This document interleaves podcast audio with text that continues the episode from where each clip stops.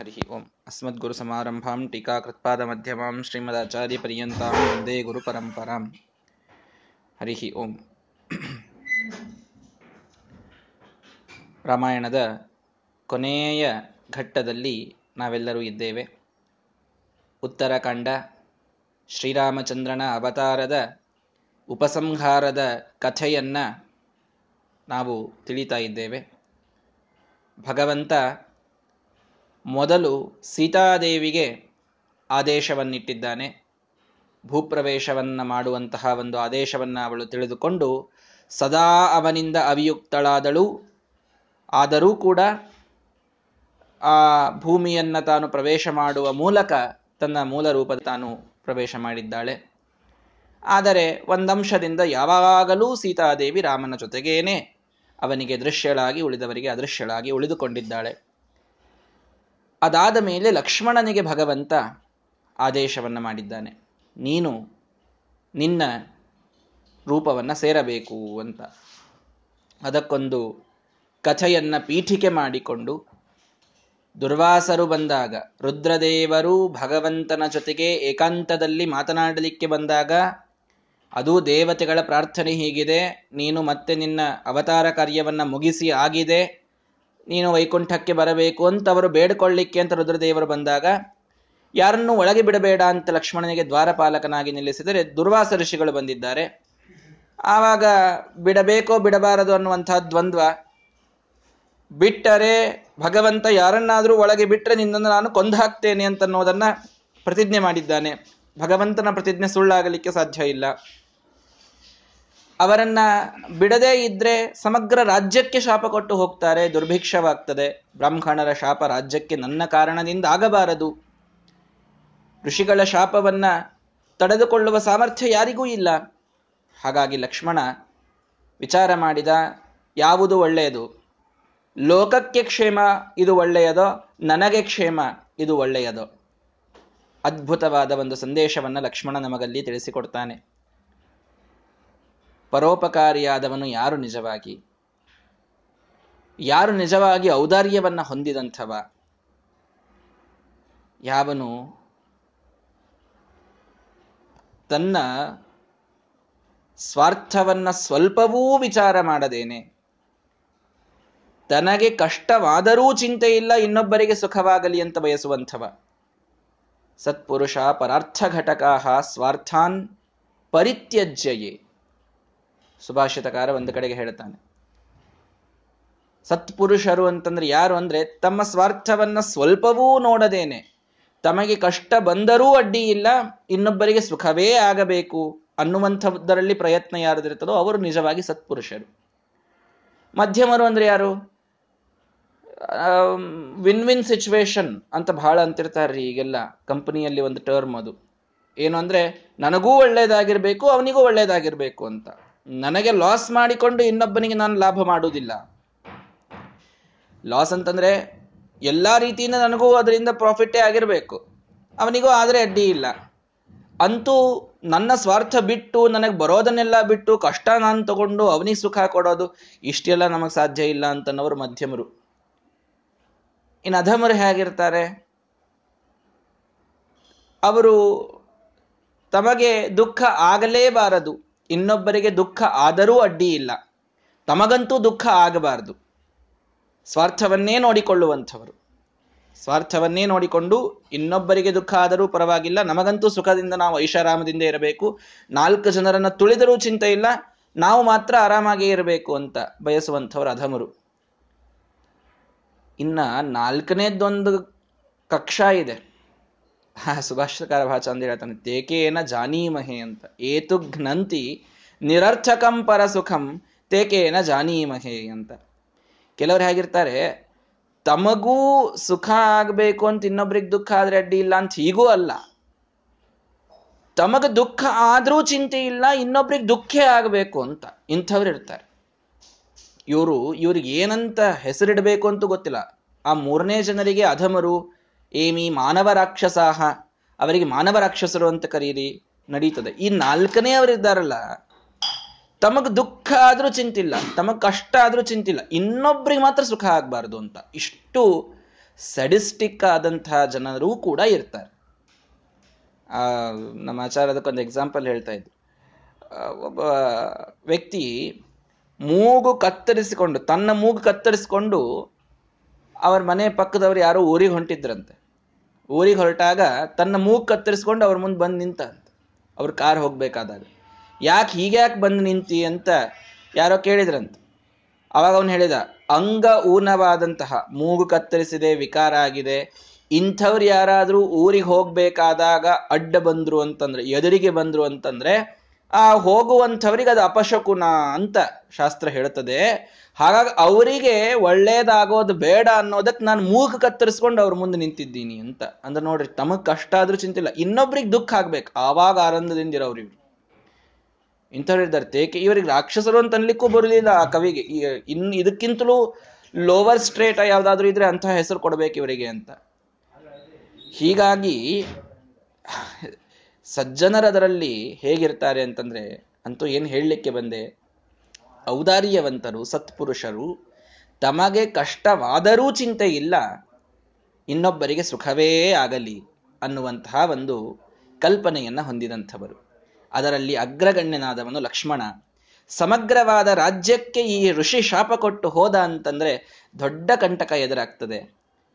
ನನಗೊಬ್ಬನಿಗೆ, ನಾನು ಒಳಗೆ ಬಿಟ್ಟರೆ ನನ್ನೊಬ್ಬನನ್ನ ರಾಮ ಕೊಲ್ತಾನಷ್ಟೇ, ನನಗೆ ಕಷ್ಟ ಬಂದರೆ ಅಡ್ಡಿ ಇಲ್ಲ, ರಾಜ್ಯ ಸುಕ್ಷೇಮದಿಂದಿರಲಿ ಅಂತ ದುರ್ವಾಸ ಋಷಿಗಳನ್ನು ಒಳಗೆ ಬಿಟ್ಟಿದ್ದಾನೆ. ಆಗ ದುರ್ವಾಸ ಋಷಿಗಳಿಗೆ ಆ ಒಂದು ವಿಚಿತ್ರವಾದಂತಹ ಪ್ರತಿಜ್ಞೆಯನ್ನು ಅವ್ರು ಮಾಡ್ಕೊಂಡು ಬಂದಿದ್ರು. ಸಿದ್ಧವಾಗಿರಬಾರದು, ಈಗ ಮುಂದೆ ಪ್ರಿಪೇರ್ ಆಗಬಾರದು, ಅಂಥ ಅನ್ನ ನನಗೆ ಬೇಕು ಅಂದಾಗ ಅವರು ಮಾತಾಡ್ತಾ ಇರಬೇಕಾದಾಗಲೇ ಪ್ರೆಸೆಂಟಿನಲ್ಲೇನೆ, ಪಾಸ್ಟ್ ಇರಬಾರ್ದು ಫ್ಯೂಚರ್ ಇರಬಾರ್ದು ಅಂತ ಅವ್ರದಿತ್ತು, ಪ್ರೆಸೆಂಟಿನಲ್ಲೇ ತಗೋ ಅಂತ ಹೇಳಿ 4 ಬೆರಳುಗಳಿಂದ 4 ವಿಧವಾದ ಅನ್ನವನ್ನು ಭಗವಂತ ಅವರಿಗೆ ಉಣಿಸಿ, ಯಾರಿಂದಲೂ ಈ ರೀತಿ ಮಾಡಲು ಅಸಾಧ್ಯ ಅನಿಸಿದಂತಹ ಕಾರ್ಯವನ್ನು ತಾನು ಮಾಡಿ, ಆ ದುರ್ವಾಸರು ಏನೋ ಯಾರೂ ಮಾಡ್ಲಿಕ್ಕೆ ಸಾಧ್ಯ ಇಲ್ಲ, ಯಾರೂ ಮಾಡ್ಲಿಕ್ಕೆ ಸಾಧ್ಯ ಇಲ್ಲ ಅಂತ ಹೇಳ್ತಾ ಅಡ್ಡಾಡ್ತಿದ್ರು, ಅವರ ಪ್ರತಿಜ್ಞೆಯನ್ನು ಭಗವಂತ ಭಂಗ ಮಾಡಿದ. ಆದರೆ ಹೊರಗೆ ಬಂದು ಲಕ್ಷ್ಮಣ ವಿಚಾರ ಮಾಡ್ತಾ ನಿಂತಿದ್ದಾನೆ, ರಾಮ ನನ್ನಿನ್ನ ಬಂದು ಸಂಹಾರ ಮಾಡಬೇಕು, ಯಾಕೆ ನಾನಿದನ್ನು ಮಾಡಲಿ, ಲೋಕಕ್ಷೇಮಕ್ಕಾಗಿ ನಾನು ಮಾಡ್ತಾ ಇದ್ದೇನೆ, ಆದರೆ ರಾಘವ ನನ್ನ ಮೇಲೆ ಸಿಟ್ಟಿಗೆ ಬರ್ತಾನಲ್ಲ, ನನ್ನನ್ನು ಸಂಹಾರ ಮಾಡ್ತಾನಲ್ಲ ಅಂತಂದಾಗ ಒಂದು ವಿಶಿಷ್ಟವಾದ ಸಂದೇಶವನ್ನು ಲಕ್ಷ್ಮಣ ಹೇಳಿದ. ರಾಘವೋ ಘ್ನನ್ನ ಪಿತು ಮಾಂ ಕರೋತ್ಯೇವ ದಯಾಮಯಿ. ನಿನ್ನೆಯ ದಿನ ಅದನ್ನು ಬಹಳ ಚೆನ್ನಾಗಿ ಕೇಳಿದ್ದೇವೆ. ಭಗವಂತ ನನಗೆ ಮರಣವನ್ನೇ ಕೊಡಲಿಕ್ಕೆ ಬಂದರೂ ಅದು ನನಗೆ ದೊಡ್ಡ ದಯೆಯನ್ನೇ ದೇವರು ತೋರಿಸಿದಂತೆ ಹೊರತು, ಕರುಣಾಮಯಿಯಾದ ಭಗವಂತನಿಗೆ ನನ್ನ ಮೇಲೆ ಯಾವ ರೀತಿಯ ಸಿಟ್ಟೂ ಬರಲು ಸಾಧ್ಯವೇ ಇಲ್ಲ. ಈ ವಿಶ್ವಾಸ ಭಕ್ತನಿಗಿರಬೇಕು. ದೇವರು ನನ್ನ ಮೇಲೆ ಯಾವ ಕಾರಣಕ್ಕೂ ಸಿಟ್ಟಿಗೆ ಬರೋದಿಲ್ಲ. ಯಾಕೆ? ನಾನು ತಪ್ಪು ಅಕಸ್ಮಾತ್ತಾಗಿ ಮಾಡಿದ್ದರೂ ಅವನ ಕರುಣೆ ಇದು ಎಷ್ಟು ಅಗಾಧವಾದದ್ದು, ವ್ಯಾಪ್ತವಾದದ್ದು ಅಂತಂದ್ರೆ ಅವನು ನನ್ನನ್ನು ಕ್ಷಮಿಸಿ ನನ್ನ ಮೇಲೆ ತಾನು ಅನುಗ್ರಹವನ್ನ ಮಾಡ್ತಾನೆ. ಅವನು ಕೊಡುವಂತಹ ಶಿಕ್ಷೆಯೂ ನನಗದು ಅವನ ಕರುಣೆಯ ರೂಪವೇ ಆದ ಮೇಲೆ ಯಾಕೆ ನಾನು ಅವನಿಂದ ಅಂಜಲಿ? ಇದು ಲಕ್ಷ್ಮಣನ ತಲೆಯಲ್ಲಿ ಬಂದ ವಿಚಾರ. ಮರಣವನ್ನ ಭಗವಂತ ಕೊಟ್ಟದ್ದೂ ಕೂಡ ಅತ್ಯಂತ ಶ್ರೇಷ್ಠವಾದಂತಹ ಒಂದು ಕರುಣೆ ಅದು ನಮ್ಮ ಮೇಲೆ ತೋರುವಂಥದ್ದು. ವಿಚಾರ ಮಾಡ್ರಿ, ನಾವು ಈಗ ಯಾರಾದರೂ ಮರಣವಾಯಿತು ಅಂತಂದ್ರೆ, ನಮ್ಮ ಅತ್ಯಂತ ನಿಕಟ ಸಂಬಂಧಿಗಳ ಮರಣವಾಯಿತು ಅಂದ್ರೆ ಬಹಳ ದುಃಖ ಪಡುತ್ತೇವೆ. ದುಃಖ ಆಗ್ತದೆ, ನಿಜ. ಅನೇಕ ಸಮಾಧಾನಗಳನ್ನು ಮಾಡ್ಕೊಳ್ತೇವೆ. ಜಾತಸ್ಸಿಹಿ ಧ್ರುವಂ ಮೃತ್ಯು ಧ್ರುವಂ ಜನ್ಮಮೃತಸ್ಯ ಚ ತಸ್ಮಾದ ಪರಿಹಾರ್ಯರ್ತೇನ ತ್ವಂ ಶೋಚಿತುಂ ಅರ್ಹಸಿ ಅಂತ ಕೃಷ್ಣ ಪರಮಾತ್ಮ ಹೇಳಿದ್ದಾನೆ. ಹುಟ್ಟಿದ ಮೇಲೆ ಸಾವು ಬರಲೇಬೇಕು, ಸತ್ತ ಮೇಲೆ ಮತ್ತೆ ಹುಟ್ಟಲೇಬೇಕು, ಇದು ಅಪರಿಹಾರ್ಯ. ಹಾಗಾಗಿ ಇದರಲ್ಲಿ ನೀನು ಶೋಕ ಮಾಡೋದು ಒಳ್ಳೆಯದಲ್ಲ, ಅದು ಸರಿಯಲ್ಲ ಅಂತ ಭಗವಂತ ಹೇಳಿದ. ಈ ಸಮಾಧಾನವನ್ನೆಲ್ಲ ಹಚ್ಚಿಕೊಳ್ತೇವೆ. ಆದರೆ ಕಾಮನ್ ಆಗಿ ನ್ಯೂಟ್ರಲ್ ಆಗಿ ನಾವು ವಿಚಾರ ಮಾಡಿದರೆ, ಮರಣ ಅನ್ನೋದು ಭಗವಂತ ಕೊಡದೇ ಇದ್ದರೆ ಏನಾಗ್ತಿತ್ತು ವಿಚಾರ ಮಾಡಿ. ಮರಣ ಅನ್ನೋದು ಇಲ್ಲದೇ ಇದ್ದರೆ ನಮ್ಮ ದೇಹದಲ್ಲಿ ಹುಟ್ಟಿದಾಗ, ನಾನು ಹುಟ್ಟಿದಾಗ ಯಾವ ಸೆಲ್ಲುಗಳಿಂದ ನನ್ನ ದೇಹ ಮಾಡಲ್ಪಟ್ಟಿತ್ತೋ ಅದೇ ಸೆಲ್ಲುಗಳು ಇವತ್ತಿಗೂ ನನಗೆ 30 ವರ್ಷ ಆದರೂ ಇವೆಯಾ? ಅದೇ ಸೆಲ್ಲುಗಳು ಇರಲಿಕ್ಕೆ ಸಾಧ್ಯವಾ? ಸರ್ವಥ ಇಲ್ಲ. ಏನಾಗ್ತದೆ ನಮ್ಮ ಬಯಾಲಜಿ ನಮಗೆ ಬಹಳ ಚೆಂದಾಗಿ ತಿಳಿಸ್ಕೊಡ್ತದೆ. ಏನು? ಇಷ್ಟು ದಿನಗಳು ಅಂತ, 120 ದಿನಗಳು, ಹೀಗೆ ಒಂದು ಸೆಲ್ಲಿನ ಒಂದು ವ್ಯಾಲಿಡಿಟಿ ಇರ್ತದೆ. ಆ ಸೆಲ್ಲು, ಆ ಜೀವಕೋಶ ಅಷ್ಟು ದಿನಗಳಾದ ಮೇಲೆ ಸತ್ತು ಹೋಗಬೇಕದು. ಅದರ ಜಾಗದಲ್ಲಿ ಹೊಸದಾದ ಸೆಲ್ಲು ಉತ್ಪಾದನೆ ಆಗಬೇಕು. ನಿತ್ಯದಲ್ಲಿ ನನ್ನ ದೇಹದಲ್ಲಿ ಸೆಲ್ಲುಗಳ ಉತ್ಪಾದನೆ ಆಗ್ತಾ ಇದೆ, ಸೆಲ್ಲುಗಳ ಸಾವು ಸಂಭವಿಸ್ತಾ ಇದೆ. ರಕ್ತ ಕಣಗಳು ನಿತ್ಯದಲ್ಲಿ ಹೊಸದಾಗಿ ನನ್ನ ರಕ್ತದಲ್ಲಿ ಸೇರಿಕೊಳ್ತಾ ಇವೆ. ಆ ಸೆಲ್ಲುಗಳು ಹಾಗೇ ಜೀವಂತ ಉಳಿದಿದ್ದರೆ ಅವುಗಳು ವಿಷವಾಗಿ ಪರಿಣಮಿತವಾಗ್ತವೆ ಅಂತ ನಮಗೆ ಇವತ್ತು ನಮ್ಮ ವಿಜ್ಞಾನ ತಿಳಿಸಿಕೊಡ್ತದೆ. ಇಷ್ಟು ದಿನಗಳಾದ ಮೇಲೆ ಜೀವಕೋಶ ತಾನಾಗಿಯೇ ತಾನು ಸಾಯದಿದ್ದರೆ ಅದು ಇಡೀ ದೇಹಕ್ಕೆ ಒಂದು ಕ್ಯಾನ್ಸರ್ ಸೆಲ್ಲಿನಂತಾಗಿ ಅದು ನಮಗೆ ವಿಷದಂತೆ ಅದು ಆಕ್ಟ್ ಮಾಡ್ತದೆ ಅಂತ. ಹಾಗಾದರೆ ಆ ಜೀವಕೋಶಕ್ಕೆ ಮರಣವನ್ನ ದೇವರು ಕೊಡದೇ ಇದ್ದರೆ ಎಲ್ಲರ ಆಯುಷ್ಯವು 120 ರಿಂದ 150 ದಿನ ಅಂತಾಗಿ ಬಿಡ್ತಿತ್ತು. ಯಾಕೆ? ಹೊಸ ಸೆಲ್ಲಿನ ಉತ್ಪಾದನೆ ಆಗದೇ ಇಲ್ಲ, ಹಳೆ ಸೆಲ್ಲುಗಳು ವಿಷದವಾಗಿ ಆಕ್ಟ್ ಆಗಿಬಿಡ್ತವೆ, ಎಲ್ಲ ಕಡೆಗೆ ಮುಗಿದೋಯ್ತು ಜೀವನ. ಅಂದಮೇಲೆ ಮರಣ ಅಂತಂದ್ರೆ ಏನೋ ಒಂದು ದೇಹದ ಮೃತ್ಯು ಅಂತ ತಲೆಯಲ್ಲಿಟ್ಟುಕೊಳ್ಬೇಡಿ. ನಮ್ಮ ದೇಹದೊಳಗೆ ಸಾಕಷ್ಟು ಜನ್ಮ ಮರಣಗಳು ಏಕಕಾಲಕ್ಕೆ ನಿತ್ಯದಲ್ಲಿ ನಡೆದಿವೆ. ಅವು ಅದು ಅನಿವಾರ್ಯವಾದದ್ದು. ಹೋಗ್ಲಿ, ದೇಹದ ಮರಣ ಅಂತ ಇಟ್ಟುಕೊಂಡ್ರೂ ಕೂಡ, ಈ ಜೀವನೇ ಪೂರ್ಣವಾಗಿ ಮುಗಿಯಿತು, ಆಯುಷ್ಯ ಮುಗಿದು ಮರಣ ಅಂತ ಇಟ್ಟುಕೊಂಡ್ರೆ ಅದು ದಯಾ ಅಲ್ಲದೆ ಮತ್ತೇನು? ಭಗವಂತ ಎಷ್ಟು ಜನರನ್ನ ಹಿಂದೆ ಸೃಷ್ಟಿ ಮಾಡಿದ್ದಾನಲ್ಲ, ಅವರ್ಯಾರಿಗೂ ಅವನು ಮರಣವನ್ನೇ ಕೊಡದಿದ್ರೆ ಇಷ್ಟು ವರ್ಷವಾದರೂ ಯಾರೂ ಸತ್ತೇ ಇಲ್ಲ ಅಂತ ಇಟ್ಕೊಳ್ರಿ. ಕೃತಯುಗದಲ್ಲಿ ಯಾವ ತಿಥಿ ದಿವಸ ಸೃಷ್ಟಿ ಪ್ರಾರಂಭ ಆಯಿತೋ ಅವತ್ತಿನಿಂದ ಇವತ್ತಿನ ತನಕ ದೇವರು ಯಾರಿಗೂ ಮರಣನೇ ಕೊಟ್ಟಿಲ್ಲ ಅಂತಾದರೆ, ಮನುಷ್ಯನಿಗೆ ತಾನು ಎಲ್ಲಿ ನಿಂತಿದ್ದಾನೆ ಅಲ್ಲಿ ನಿಲ್ಲಿಕ್ಕಾದರೂ ಜಾಗ ಇರ್ತಿತ್ತಾ ಇವತ್ತು? ಹಿಂದಿನ ಜನಾಂಗ ಸರಿಯದೆ ಮುಂದಿನ ಜನಾಂಗಕ್ಕೆ ಅವಕಾಶ ಉಂಟಾ? ಎಷ್ಟು ವಯಸ್ಸಾದರೂ, 1,00,000 ವರ್ಷ ಆಗಲಿ, 1,00,00,000 ವರ್ಷ ಆಗಲಿ, 10,00,00,000 ವರ್ಷ ಆಗಲಿ, ಆಯುಷ್ಯವೇ ಆಯುಷ್ಯ ಅಂತ ಎಲ್ರಿಗೂ ಕೊಟ್ಟು ಬಿಟ್ಟಿದ್ದ ದೇವರು ಅಂತ ಇಟ್ಕೊಳ್ರಿ. ಯಾರಿಗೂ ಮರಣವೇ ಇಲ್ಲ, ಯಾರಿಗೂ ಮರಣ ಕಾರಣ ಇಲ್ಲ. ಬಂದವರು ಇಲ್ಲಿ ಇದ್ದು ಬಿಡೋದಷ್ಟೇ ಸಾಧನ ಮಾಡಲಿಕ್ಕೆ ಅಂತ. ಹೀಗಿದ್ದು ಬಿಟ್ಟಿದ್ರೆ ಮುಂದಿನ ಜನಾಂಗಗಳಿಗೆ ಇದ್ದ ಈ ಗಾಳಿ, ಈ ನೀರು, ಈ ಭೂಮಿ, ಈ ರಿಸೋರ್ಸಸ್ಸು ಇದನ್ನು ತಾವು ಬಳಸಿಕೊಳ್ಳುವಂತಹ ಸಾಧ್ಯತೆ ಇದಿತ್ತ ಅನ್ನೋದು ವಿಚಾರ. ಸರ್ವಥಾ ಇರಲಿಲ್ಲ. ಮುಂದಿನ ಜನಾಂಗಕ್ಕೆ ಈ ಗಾಳಿ, ನೀರು, ಬೆಳಕು ಎಲ್ಲ ಹೋಗಬೇಕು ಅಂದ್ರೆ ಹಿಂದಿನ ಜನಾಂಗ ಹೋಗ್ಬೇಕದು, ಅದು ಅಳಿಬೇಕದು. ಅವರ ಮರಣ ಸಂಭವಿಸಿದರೆ ಮಾತ್ರ ಇವರಿಗೆ ಇದ್ದಂತಹ ನಿಸರ್ಗವನ್ನು ಬಳಸುವಂತಹ ಅವಕಾಶ ಸಿಗ್ತದೆ, ಇಲ್ದಿದ್ರೆ ಸಿಗುವುದಿಲ್ಲ. ಇಷ್ಟೇ ಗಾಳಿ, ಈಗ ಎಷ್ಟು ಜನ ಇದರಿಂದ ಉಸಿರಾಡ್ತಾ ಇದ್ದಾರೆ, ಇದರ 10 ಪಟ್ಟು ಜನ ಉಸಿರಾಡಲಿಕ್ಕೆ ಪ್ರಾರಂಭ ಮಾಡಿದರೆ ಆ ಗಾಳಿ ಎಲ್ರಿಗೂ ಸಿಗುವುದಿಲ್ಲ ಆವಾಗ. ಇಷ್ಟೇ ಇದೆ, ಸಿಂಪಲ್ ಇದೆ ಇದು. ಅಂದಮೇಲೆ ಹಿಂದಿನ ಎಲ್ಲರ ಮರಣವನ್ನ ಭಗವಂತ ಕೊಡೋದು ಇದು ಅವನು ಮಾಡುವ ದಯಾನೇ ಬಿಟ್ಟರೆ ಮತ್ತೊಂದೇನಿಲ್ಲ, ಮತ್ತೊಂದೇನೂ ಇಲ್ಲ. ಇದು ಮಾಡಲೇಬೇಕು ಭಗವಂತ, ಎಲ್ಲ ಕಡೆಗೆ ಮರಣವನ್ನು ಅವನು ನೀಡಲೇಬೇಕು. ಆಯಾ ಕಾಲಕ್ಕೆ ಅವರವರ ಆಯುಷ್ಯಕ್ಕೆ ತಕ್ಕಂತೆ ಅವನು ಮರಣವನ್ನು ನೀಡುತ್ತಾನೆ. ಇನ್ನು ನಮ್ಮ ಮರಣ ಅಂತೆ ನಾವು ತಿಳಿದುಕೊಂಡ್ರು ಅದೂ ಕೂಡ ಭಗವಂತ ಮಾಡುವಂತಹ ದಯಾನೇ. ಕೃಷ್ಣ ಪರಮಾತ್ಮ ಹೇಳ್ತಾನೆ, ವಾಸಾಂಸಿ ಜೀರ್ಣಾನಿ ಯಥಾ ವಿಹಾಯ ನವಾನಿ ಗೃಹಾತಿ ನರೋಪರಾಣಿ. ಜೀರ್ಣವಾದಂತಹ ದೇಹ ಜರ್ಜರಿತವಾಗಿ ಹೋಗಿರುತ್ತದೆ, ಕಣ್ಣುಗಳು ಕಾಣಿಸ್ತಾ ಇರೋದಿಲ್ಲ, ನಾಲಿಗೆಗೆ ರುಚಿ ಹತ್ತಾ ಇರೋದಿಲ್ಲ, ಕೂದಲೆಲ್ಲ ಬೆಳ್ಳಗಾಗಿ ಹೋಗಿರುತ್ತದೆ. ಈ ಎಲ್ಲ ಜೀರ್ಣಾವಸ್ಥೆಯಲ್ಲಿದ್ದಂತಹ ದೇಹಕ್ಕೆ ಸ್ವಲ್ಪ ಏನೋ ವಿಕಾರವಾದರೂ ಬಹಳ ವೇದನೆ ಆಗ್ತಾ ಇರ್ತದೆ. ಯೌವನದಲ್ಲಿ ಹಾಗಾಗ್ತಿರುವುದಿಲ್ಲ. ಅಂತಹ ದೇಹವನ್ನು ಭಗವಂತ ಮರಣ ಕೊಟ್ಟು ಹೋಗಿಸಿ ಹೊಸದಾದ ಒಂದು ದೇಹವನ್ನು ಕೊಟ್ಟಾಗ ಅದೂ ಕೂಡ ಅವನು ಮಾಡುವ ದಯಾ ಅಂತೆ ಆಗ್ತದೆ. ಕೆಲವೊಮ್ಮೆ ಬಹಳ ಸಣ್ಣ ವಯಸ್ಸಿಗೇನೆ ಮತ್ತೆ ತೀರಿ ಹೋಗ್ತಾರಲ್ರಿ, ಅಲ್ಲಿ ಏನು ನೀವು ಅರ್ಥ ಮಾಡಿ, ಏನು ದೇಹ ಜರ್ಜರಿತಿರುವುದಿಲ್ಲ, ಏನೂ ಇರುವುದಿಲ್ಲ, ಅಂಥದ್ದು ಸಣ್ಣ ವಯಸ್ಸಿನೊಳಗೇನೆ ತೀರಿ ಹೋಗ್ತಾರೆ, ಅಲ್ಲೇನು ದೇವರ ದಯಾ ಅಂತ ಹೇಳ್ತೀರಿ ಅಂತೂ ಕೆಲವರು ಕೇಳಬಹುದು. ಅಲ್ಲೂ ಬಹಳ ಸರಳವಾದಂತಹ ಉತ್ತರ ಇದೆ. ಆಯುಷ್ಯ, ಕರ್ಮ, ಇದೆಲ್ಲದರ ಬೇಸು, ಇದೆಲ್ಲದರ ಬ್ಯಾಲೆನ್ಸಿಗಾಗಿ ನಮಗೆ ಜನ್ಮ ಮರಣಗಳು ಸಂಭವಿಸ್ತಾ ಇರ್ತವೆ. ಆ ಕಾಲದಲ್ಲಿ ಮರಣ ಬಂದು ಹೋದರೆ ಎಂಥದೋ ದೊಡ್ಡದಾದಂತಹ ಒಂದು ಕರ್ಮ ಅದರ ಜೊತೆಗೆ ಸವಿತಾ ಇರುತ್ತದೆ. ಅದು ಹೋದರೆ ಮುಂದಿನ ಜನ್ಮದಲ್ಲಿ ಇವನಿಗೆ ಅದ್ಭುತವಾದಂತಹ ಒಂದು ಆಯುಷ್ಯವೋ, ಆರೋಗ್ಯವೋ, ಒಂದು ಕುಲೀನತ್ವ, ಒಂದು ಜ್ಞಾನ, ಇದೆಲ್ಲ ಅವನಿಗೆ ಲಾಭ ಆಗೋದಿರ್ತದೆ. ಸಣ್ಣ ಕೂಸು ಹುಟ್ಟಿದ್ದು ಸತ್ತು ಹೋಯಿತು. ರಾಜ ಬಹಳ, ಉಶೀನರ ದೇಶದ ರಾಜ ಬಹಳ ಒದ್ದಾಡಿದ, ವಿಲಪಿಸಿದ.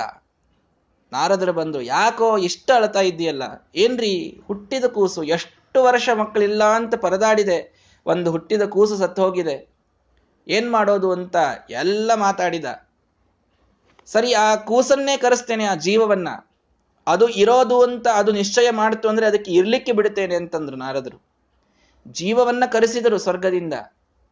ನೋಡಪ್ಪ, ನಿನ್ನ ತಂದೆ ಬಹಳ ಅಳತಾ ಇದ್ದಾನೆ, ನಿನಗ ನೀನು ಇಲ್ಲೇ ಇರ್ಬೇಕಂತೆ, ನಿನ್ನ ದೇಹ ಇನ್ನೂ ಸಂಸ್ಕಾರ ಆಗಿಲ್ಲ, ಈ ದೇಹದಲ್ಲಿ ಮತ್ತೆ ನಿನ್ನ ಜೀವವನ್ನ ಹಾಕಿ ನೀನು ಇಲ್ಲೇ ಇರ್ತೀಯ ಅಂತ ನಾರದರು ಕೇಳಿದ್ರೆ, ಯಾವ ತಂದೆ ಇವನು ಅಂತ ಕೇಳುತ್ತಾ ಆ ಜೀವ. ಯಾವ ತಂದೆ ಇವನು? ಈ ಜನ್ಮದ ತಂದೆ. ಹೋದ ಜನ್ಮದ ಮಕ್ಕಳಿದ್ದಾರೆ, ಅವರು ಅಳ್ತಾ ಇದ್ದಾರೆ. ಅದರ ಹೋದ ಜನ್ಮದಲ್ಲಿ ಮೊಮ್ಮಕ್ಕಳಿದ್ದಾರೆ, ಅವರು ಅಳ್ತಾ ಇದ್ದಾರೆ. ಯಾವ ದೇಹಕ್ಕೆ ಅಂತ ನನ್ನನ್ನು ಹಾಕ್ತೀರಿ ನೀವು? ಈ ದೇಹಕ್ಕೆ ಅಂತ ಹಾಕಿದ್ರೆ ಇದರ ಹಿಂದಿನ ದೇಹವೂ ಎಷ್ಟೋ ಇವೆ ನನಗೆ.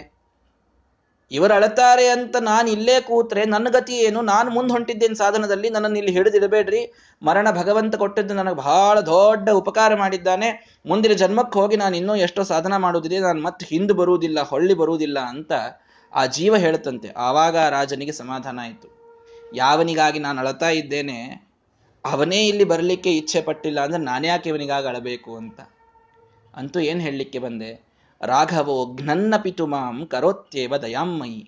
ಈ ಲಕ್ಷ್ಮಣನ ವಾಕ್ಯದ ಹಿಂದೆ ಬಹಳ ದೊಡ್ಡದಾದಂಥ ಭಾಗವತದ ಭಗವದ್ಗೀತೆಯ ಸಿದ್ಧಾಂತವಿದೆ.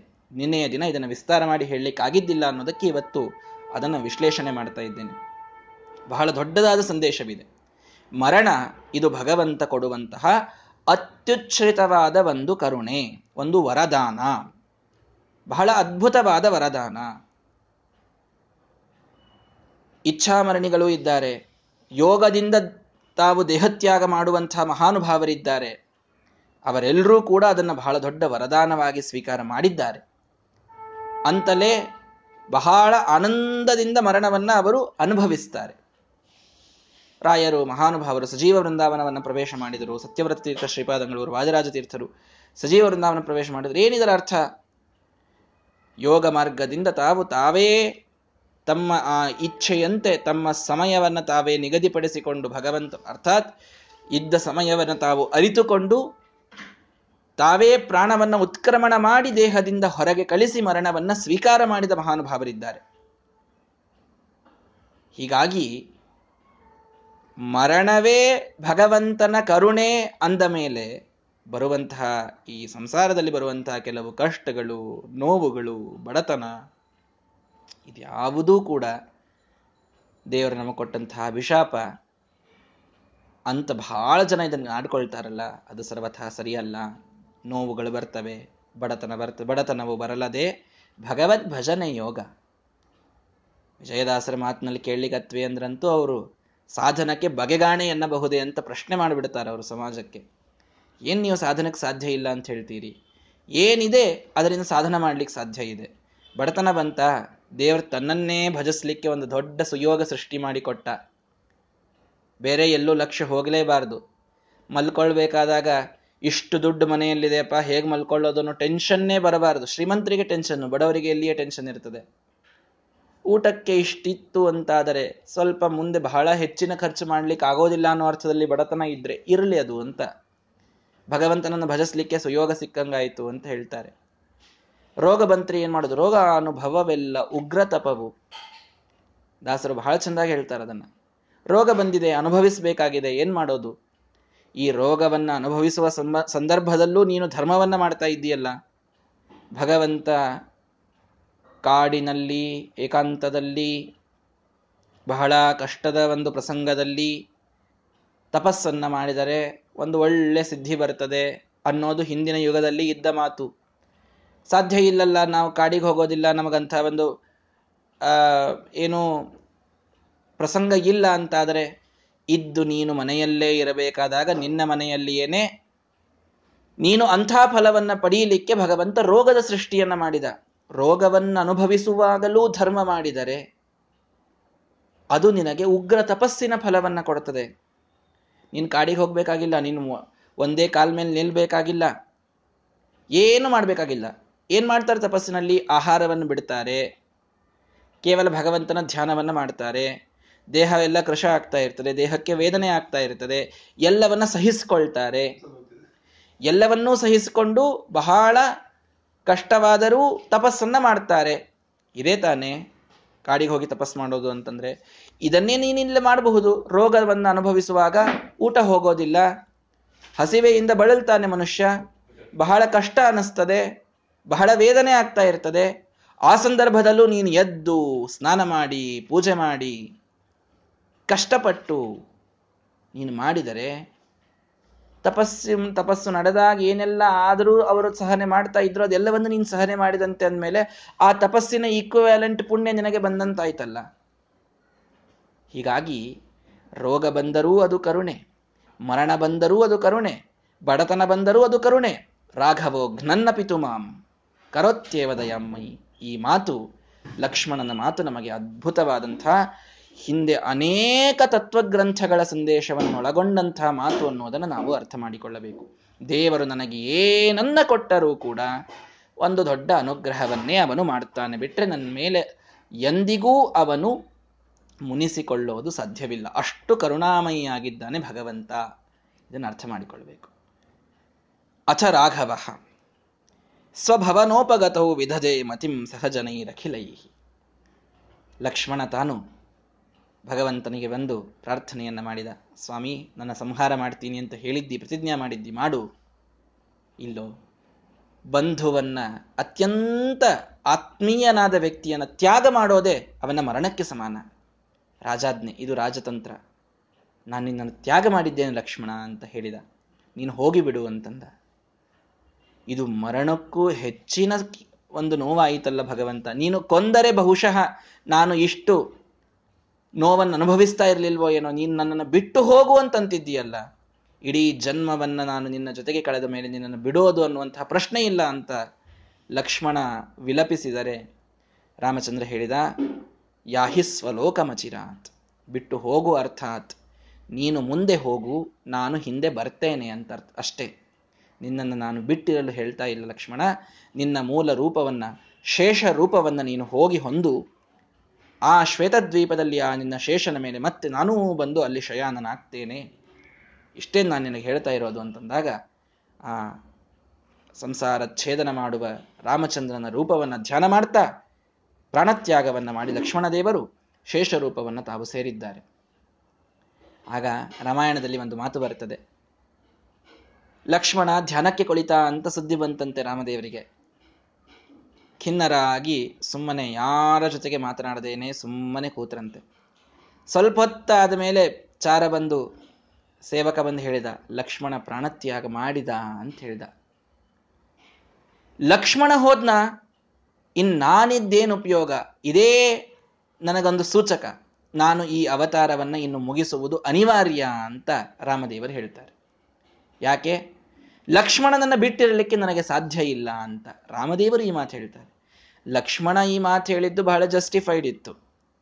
ಲಕ್ಷ್ಮಣ ಹೇಳಿದ, ಅಣ್ಣ ನಿನ್ನನ್ನು ಬಿಟ್ಟು ನನಗಿರ್ಲಿಕ್ಕೆ ಆಗೋದಿಲ್ಲ ಅಂತ. ಆದರೆ ರಾಮದೇವರ ಮಾತು ಹೇಳಿದರು, ಲಕ್ಷ್ಮಣ ಹೋದ್ನ, ಲಕ್ಷ್ಮಣನ ಅವತಾರ ಮುಗೀತಾ ಅಂದಮೇಲೆ ನನ್ನ ಅವತಾರಕ್ಕೆ ಅರ್ಥ ಇಲ್ಲ, ನಾನಿದ್ರೆ ಅವನ ಜೊತೆಗೆ ಇರೋದು, ಅವನು ಮುಗಿಸಿದ ಮೇಲೆ ನಾನಿನ್ನು ಉಳಿಯೋದಿಲ್ಲ, ನಾನೀ ಅವತಾರ ಕಾರ್ಯವನ್ನು ಮುಗಿಸ್ತೇನೆ ಅಂತ ರಾಮದೇವರು ರಾಮಾಯಣದಲ್ಲಿ ಒಂದು ಮಾತು ಹೇಳ್ತಾರೆ. ಇದು ರಾಮದೇವರು ಲಕ್ಷ್ಮಣನ ಮೇಲೆ ಎಂಥ ಪ್ರೀತಿಯನ್ನಿಟ್ಟಿದ್ರು ಅನ್ನಲಿಕ್ಕೆ ಇದೊಂದು ಕನ್ನಡಿ.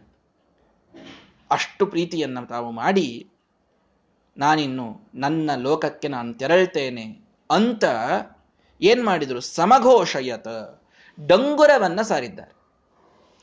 ಏನ್ರಿ ಅದೇನು ಡಂಗುರ ಸಾರೋದಿರ್ತ? ತನ್ನ ಲೋಕಕ್ಕೆ ತಾನು ಹೋಗ್ತಾ ಇದ್ದಾನೆ ಭಗವಂತ, ಹೋದ್ರಾಯ್ತಪ್ಪ. ಚೋರವನ್ನಿಸ್ಸರೇದ್ ಬಹಿಹಿ ಶಾಸ್ತ್ರ ಹೇಳ್ತದೆ.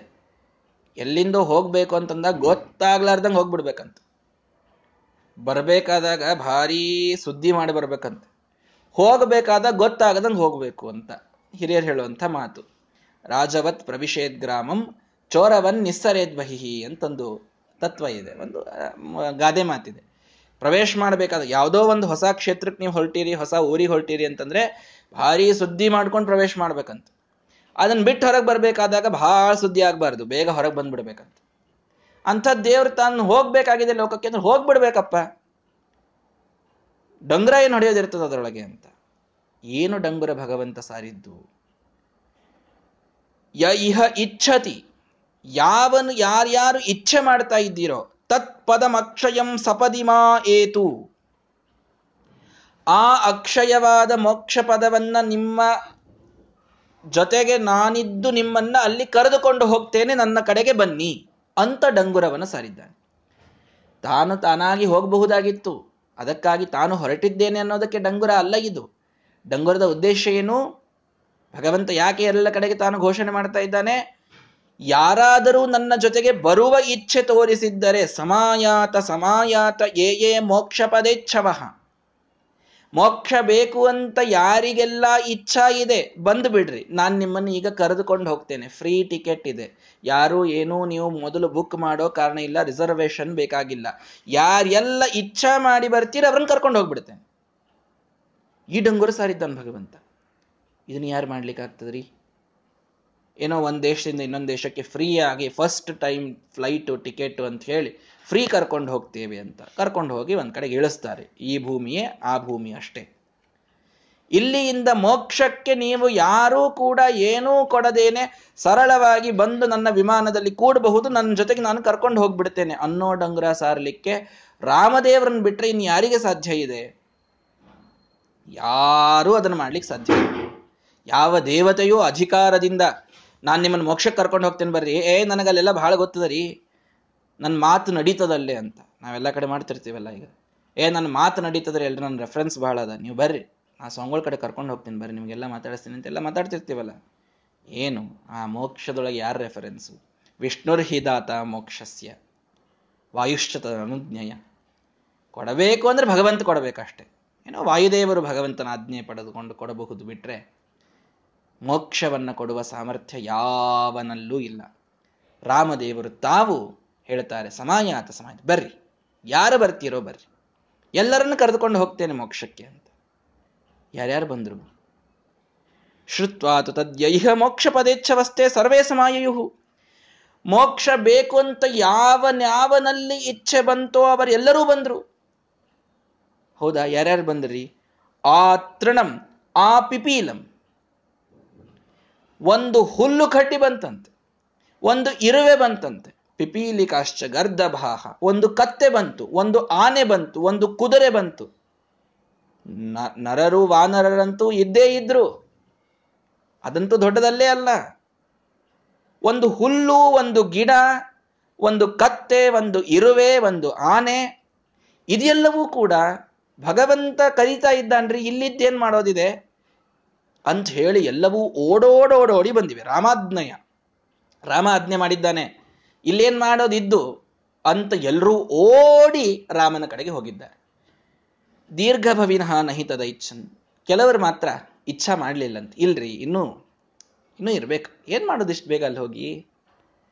ಇನ್ನೂ ನನ್ನ ಮಕ್ಕಳ ಮದುವೆ ಆಗಿಲ್ಲ, ದೊಡ್ಡ ಮನೆ ಕಟ್ಟಿಲ್ಲ, ಇನ್ನೂ ಆಸ್ತಿ ಮಾಡ್ಕೊಂಡಿಲ್ಲ, ಇಲ್ಲೇ ಇರಬೇಕು ಅದ, ನನಗಿನ್ನ ಸ್ವಲ್ಪ ಇಚ್ಛಾ ಎಲ್ಲ ಅದ, ಎಲ್ಲ ಮುಗಿಸ್ಕೊಂಡು ಆಮೇಲೆ ಬರ್ತೇವೆ, ಅಲ್ಲಿ ಹೋಗೋದೇ ಅದ ಅಂತ ಹೇಳಿ ಯಾರು ಕೂತ್ರೋ ಅವರಿಲ್ಲೇ ಕೂತ್ರು. ಬಹುಶಃ ನಾವೆಲ್ಲ ಆ ಪೈಕಿನೇ ಇದ್ದೀವಿ ಅಂತ ಅನಿಸ್ತದೆ. ತ್ರೇತಾಯುಗದೊಳಗೆ ನಾವು ಇದ್ವಿ ಅಕಸ್ಮಾತ್ ರಾಮದೇವರ ಅವತಾರದೊಳಗೆ ಅಂತಂದ್ರೆ, ಆ ಡಂಗುರ ನಮಗೂ ಕೇಳಿಸಿತ್ತು ಅಂತಂದ್ರೆ, ಈ ಎರಡನೇ ಕೆಟಗರಿ ಒಳಗೆ ನಾವು ಒಂದು ಸ್ವಲ್ಪ ಇಲ್ಲೇ ಇರಬೇಕ್ರಿ ಅಂತ ಏನು ಅಂದೀವಲ್ಲ, ಅದರೊಳಗೆ ನಾವು ಬರ್ತೀವಿ. ಯಾಕಂದ್ರೆ ಇನ್ನ ಕಲಿಯುಗ ಬಂದರೂ ಇಲ್ಲೇ ಇದ್ದೀವಲ್ಲ. ಉಳಿದವರೆಲ್ಲರೂ ಮಾತ್ರ ಎಲ್ಲರೂ ಹೋಗಿದ್ದ, ಎಲ್ಲಿ ತನಕ ರೀ? ಒಂದು ಹುಲ್ಲು ಕಡ್ಡಿ ಓಡಿ ಹೋತಂತೆ. ಅಲ್ರಿ, ಏನ್ ಹೇಳ್ತೀರಿ? ಹುಲ್ ಕಡೆ ಓಡಿ ಹೆಂಗೆ ಹೋಗ್ತದೆ? ಗಮನ ಶಕ್ತಿರ ಭೂತೃಣಾ ದೇಹೆ. ಯಾವ ಜೀವಿಯಲ್ಲಿ ಇಚ್ಛೆ ಬಂತೋ ನೋಡಿ, ತೃಣಾದಿಗಳು ಜೀವಂತವಾದಂಥವುಗಳು, ಸಸ್ಯಗಳಿಗೆ ಜೀವ ಇದೆ. ರಾಮಾಯಣ 13 ಲಕ್ಷ ವರ್ಷ ಹಿಂದಿನ ಗ್ರಂಥ ಹೇಳುವಂಥ ಮಾತಿದು. ಇವತ್ತಿನ ಮೊನ್ನೆಯ ವಿಜ್ಞಾನಿ ಕಣ್ಣು ಹಿಡಿದ trees have got a life ಅಂತನ್ನೋದನ್ನ ಅಂತ ನಾವು ವಿಜ್ಞಾನದಲ್ಲಿ ಓದ್ತೇವಷ್ಟೇ. ರಾಮಾಯಣದಲ್ಲಿ ಬರ್ತದೆ, ತೃಣಾದಿಗಳು ಸಸ್ಯಗಳು ಕೂಡ ಅವುಗಳಲ್ಲಿ ಜೀವ ಇತ್ತು, ಆ ಜೀವನಲ್ಲಿ ಇಚ್ಛೆ ಬಂತು, ರಾಮ ಕರೆದಿದ್ದಾನೆ ನಾನು ಹೋಗಬೇಕು ಏನ್ ಮಾಡ್ಲಿ ಅಂತ ಇಚ್ಛೆ ಮಾಡಿದ್ದಕ್ಕೆ ಅದರಲ್ಲಿ ನಡೆಯುವ ಓಡುವ ಶಕ್ತಿ ಬಂತಂತೆ. ಓಡುವ ಶಕ್ತಿ ಬಂದಿದೆ. ತೇನ ವಿನಾ ತೃಣಮಪಿ ನ ಚಲತಿ, ಅವನಿಲ್ಲದೆ ಹುಲ್ಲು ಕಡ್ಡಿ ಅಲಗಾಡುವುದಿಲ್ಲ, ಆದರೆ ಅವನಿದ್ದರೆ ಹುಲ್ಲು ಕಡ್ಡಿ ಬರೀ ಅಲಗಾಡುವುದಲ್ಲ, ಓಡು ಹೋಗ್ತದೆ. ಇದನ್ನ ಅರ್ಥ ಮಾಡಿಕೊಳ್ಳಿ. ಇದು ನಮ್ಮ ಭಗವಂತನ ಅಚಿಂತ್ಯ ಅದ್ಭುತವಾದ ಶಕ್ತಿ. ಓಡಿ ಹೊರಡ್ತಂತೆ ತೃಣ, ಎಲ್ಲೋ ಇದ್ದ ಹುಲ್ಲು ಕಡ್ಡಿ ಅಯೋಧ್ಯೆಗೆ ಓಡಿ ಬಂದಿದೆ, ಒಂದು ಇರುವೆ ಓಡಿ ಬಂದಿದೆ, ಒಂದು ಆಮೆ ಓಡಿ ಬಂದಿದೆ. ಎಲ್ಲ ಪ್ರಾಣಿ ಪಕ್ಷಿ ಸಸ್ಯ ಹುಲ್ಲು ಎಲ್ಲವೂ ಕೂಡ, ನರರಂತೂ ಸರಿನೇ ಸರಿ, ಅನೇಕ ಜನ ಮನುಷ್ಯರು ಮುಮುಕ್ಷುಗಳು ನಾನು ಹೋಗ್ತೇನೆ ರಾಮನ ಜೊತೆಗೆ ಅಂತ ಹೇಳಿ ಎಲ್ಲರೂ ಕೂಡ ಓಡೋಡಿ ರಾಮದೇವರಿದ್ದಲ್ಲಿಗೆ ತಾವು ಬಂದಿದ್ದಾರೆ. ಬಂದಾಗ ನೋಡಿದ ಭಗವಂತ ಆನಂದವಾಯಿತು. ಇಷ್ಟೆಲ್ಲ ಜನರಿಗೆ ಜಾಗ ಇದೆಯಲ್ಲಪ್ಪ ಅಂತಂದರೆ, ತನ್ನ ವಿಮಾನ ಹೇಗಿತ್ತದು ಅಕ್ಷಯ ಸ್ಥಳದ ವಿಮಾನ. ಎಷ್ಟು ಜನ ತುಂಬಿಕೊಂಡ್ರೂ ಎಲ್ಲರಿಗೂ ಕೂಡುವಷ್ಟು ಜಾಗ ಇತ್ತಂತೆ, ಅಷ್ಟು ಪ್ರಶಸ್ತವಾದ ವಿಮಾನ. ಭಗವಂತ ಒಂದು ಸಣ್ಣ ದ್ವಾರಕೆಯಲ್ಲಿ ಅಕ್ಷಯವಾದದ್ದನ್ನು ತುಂಬಿಟ್ಟಂಥವ ಕೃಷ್ಣಾವತಾರದೊಳಗೆ. ಹಾಗೆ ರಾಮನಾದಾಗ ಒಂದು ಸಣ್ಣ ವಿಮಾನದಲ್ಲಿ ಬಂದ ಕೋಟ್ಯವಧಿ ಮುಮೋಕ್ಷಗಳನ್ನು ತುಂಬಿಟ್ಟುಕೊಂಡನಂತೆ. ಅಲ್ರಿ, ಅದ್ರ ಹಿಂದೆ ಏನು ತತ್ವ ಅರ್ಥ ಮಾಡ್ಕೊಳ್ರಿ. ಯಾರ ಸಾಧನ ಮುಗದಿತ್ತೋ ಅವರಿಗೇನೆ ಮೋಕ್ಷಕ್ಕೆ ಹೋಗಬೇಕು ಅನ್ನೋ ಇಚ್ಛಾ ಆ ಸಮಯದಲ್ಲಿ ದೇವರು ಪ್ರಕಟ ಮಾಡಿದ್ದು. ಅಲ್ರಿ, ಹಂಗಂದ್ರೆ ಎಷ್ಟೋ ತಾಮಸಿಗಳು ಹೋಗಿರ್ಬಿರ್ಬೋದ, ಏನೋ ಅವ್ರಿಗೆ ಆವಾಗ ಇಚ್ಛಾ ಬಂತಪ್ಪ, ಏನ್ ಮಾಡ್ತೀರಿ. ಅಕಸ್ಮಾತ್ ಆ ಸಮಯಕ್ಕೆ ಇಚ್ಛಾ ಬಂದಿತ್ತು ಅಂತಂದ್ರೆ ಅವರು ಹೋಗ್ಬಿಡ್ಬಹುದಿತ್ತ. ಏತತ್ರ ದೀರ್ಘಭವಿನಃ ನಹಿತೇ ತದೈಚ್ಛನ್, ಅವರಿಗೆ ಇಚ್ಛಾ ಬರಲೇ ಇಲ್ಲ ಅಂತ ಶ್ರೀಮದಾಚಾರ್ಯ ನಿರ್ಣಯ ಮಾಡಿಬಿಡ್ತಾರೆ. ಯಾವನ ಸಾಧನ ಮುಗದಿತ್ತಲ್ಲ ಅವನಿಗೆ ರಾಮದೇವರ ಜೊತೆ ಹೋಗುವಂತ ಒಂದು ವಿಶಿಷ್ಟ ಸೌಭಾಗ್ಯ, ಒಂದೇನೋ ಬೋನಸ್, ಒಂದು ಎಕ್ಸ್ಟ್ರಾ ಪಾಯಿಂಟ್ ಅವನಿಗೆ ಸಿಕ್ತಷ್ಟೆ. ಸಾಧನ ಮುಗಿದಿತ್ತು, ಅವರು ಮೋಕ್ಷಕ್ಕೆ ಹೋಗೋದೇ ಇತ್ತು, ಮೋಕ್ಷಕ್ಕೆ ಹೋಗೋ ಇಚ್ಛಾ ಅವರಲ್ಲಿದ್ದೇ ಇತ್ತು. ಆದ್ರೆ ಅವರೊಂದು ಯಾವುದೋ ಒಂದು ಯೋನಿಯೊಳಗಿದ್ದಾಗ ಒಂದು ಗಿಡ ಮರ ಬಳ್ಳಿ ಪ್ರಾಣಿ ಪಕ್ಷಿ ಆದಾಗಲೂ ಕೂಡ ಅದೇ ಜನ್ಮದಿಂದ ಅದೇ ಯೋನಿಯಿಂದಲೇನೆ ಅವರಿಗೆ ಹೋಗುವಂತಹ, ಅದೇ ಅವರ ಚರ್ಮದೇಹವಾಗಿ ಅವರು ಹೋಗುವಂತಹ ಒಂದು ಭಾಗ್ಯ ಅವರಲ್ಲಿ ಸಿಕ್ತು. ಅವರಿಗೆ ಯೋಚನೆ ಮಾಡುವಂತಹ ಭಾಗ್ಯ, ಅವರಿಗೆ ಇಚ್ಛಾ ಮಾಡುವಂತಹ ಭಾಗ್ಯ ಅದು ರಾಮನ ಆಜ್ಞೆಯಿಂದ ಸಿಕ್ತು. ಆದರೆ ತತ್ವ ಮಾತ್ರ ಅವರೆಲ್ಲರ ಸಾಧನೆ ಮುಗಿದಿತ್ತು ಅನ್ನೋದನ್ನು ನಾವು ಬಿಟ್ಟುಕೊಡುವಂತಿಲ್ಲ. ಹೀಗಾಗಿ ಅವರೆಲ್ಲರೂ ಸೇರಿ ಓಡಿ ಆ ಭಗವಂತನ ವಿಮಾನದಲ್ಲಿ ಕುಳಿತುಕೊಂಡ್ರೆ, ಸಂಸ್ಥಾಪಯಾಮಾಸ ಕುಶಂ ಸ್ವರಾಜ್ಯೆ, ಲವ ಕುಶರಿಬ್ಬರು ಮಕ್ಕಳು, ಕುಶ ದೊಡ್ಡವ, ಕುಶನನ್ನ ತಮ್ಮ ರಾಜ್ಯದಲ್ಲಿ ರಾಜನಾಗಿ, ತನ್ನ ನಂತರದಲ್ಲಿ ರಾಜನಾಗಿ ಭಗವಂತ ಸ್ಥಾಪನೆ ಮಾಡಿದ್ದಾನೆ, ಲವನನ್ನ ಯುವರಾಜನನ್ನಾಗಿ ಮಾಡಿದ್ದಾನೆ. ಅವರಿಬ್ಬರನ್ನ ಇಟ್ಟು ತಾನು ಹೊರಡಬೇಕು ಅಂತ ವಿಚಾರ ಮಾಡಿದಾಗ ಅಲ್ಲಿ ಸುಗ್ರೀವ ತಾನು ಬಂದ. ಸುಗ್ರೀವ ಬಂದು ಹೇಳ್ತಾನೆ, ಭಗವಂತ, ವಾಲಿಯ ನನ್ನ ಅಣ್ಣನ ಮಗನಾದ ಅಂಗದನನ್ನ ಕಪಿಯ ರಾಜ್ಯ ಕಿಷ್ಕಿಂದಾಕೆ ರಾಜನನ್ನಾಗಿ ಮಾಡಿ ನಾನು ಬಂದಿದ್ದೇನೆ, ನಾನೂ ನಿನ್ನ ಜೊತೆಗೆ ಬರ್ತೇನೆ ಅಂತ ಸುಗ್ರೀವ ಹೇಳಿದ್ದಾನೆ. ಅವಶ್ಯವಾಗಿ ಹತ್ತು ಅಂತ ಹೇಳಿ ಸುಗ್ರೀವನನ್ನ ಭಗವಂತ ಬಹಳ ಅವನ ಸೇವೆಯಿಂದ ತೃಪ್ತನಾಗಿದ್ದ. ಹಾಗಾಗಿ ಅವನನ್ನೂ ತನ್ನ ವಿಮಾನದಲ್ಲಿ ಕೂಡಿಸಿಕೊಂಡ. ಆಗ ಹನುಮಂತ ದೇವರು ಅಲ್ಲಿ ಬಂದರು. ಭಗವಂತ ಹನುಮಂತ ದೇವರಿಗೆ ಮೋಕ್ಷಕ್ಕೆ ಕರೆದುಕೊಂಡು ಹೋದನೋ ಇಲ್ವೋ ಅನ್ನುವಂಥದ್ದು ಬಹಳ ಅದ್ಭುತವಾದಂತಹ ಒಂದು ಸಂಚಿಕೆ. ನಾಳೆಯ ದಿನ ಅದನ್ನು ನೋಡೋಣ. ಶ್ರೀಕೃಷ್ಣಾರ್ಪಣಮಸ್ತು. ಹರಯೇ ನಮಃ.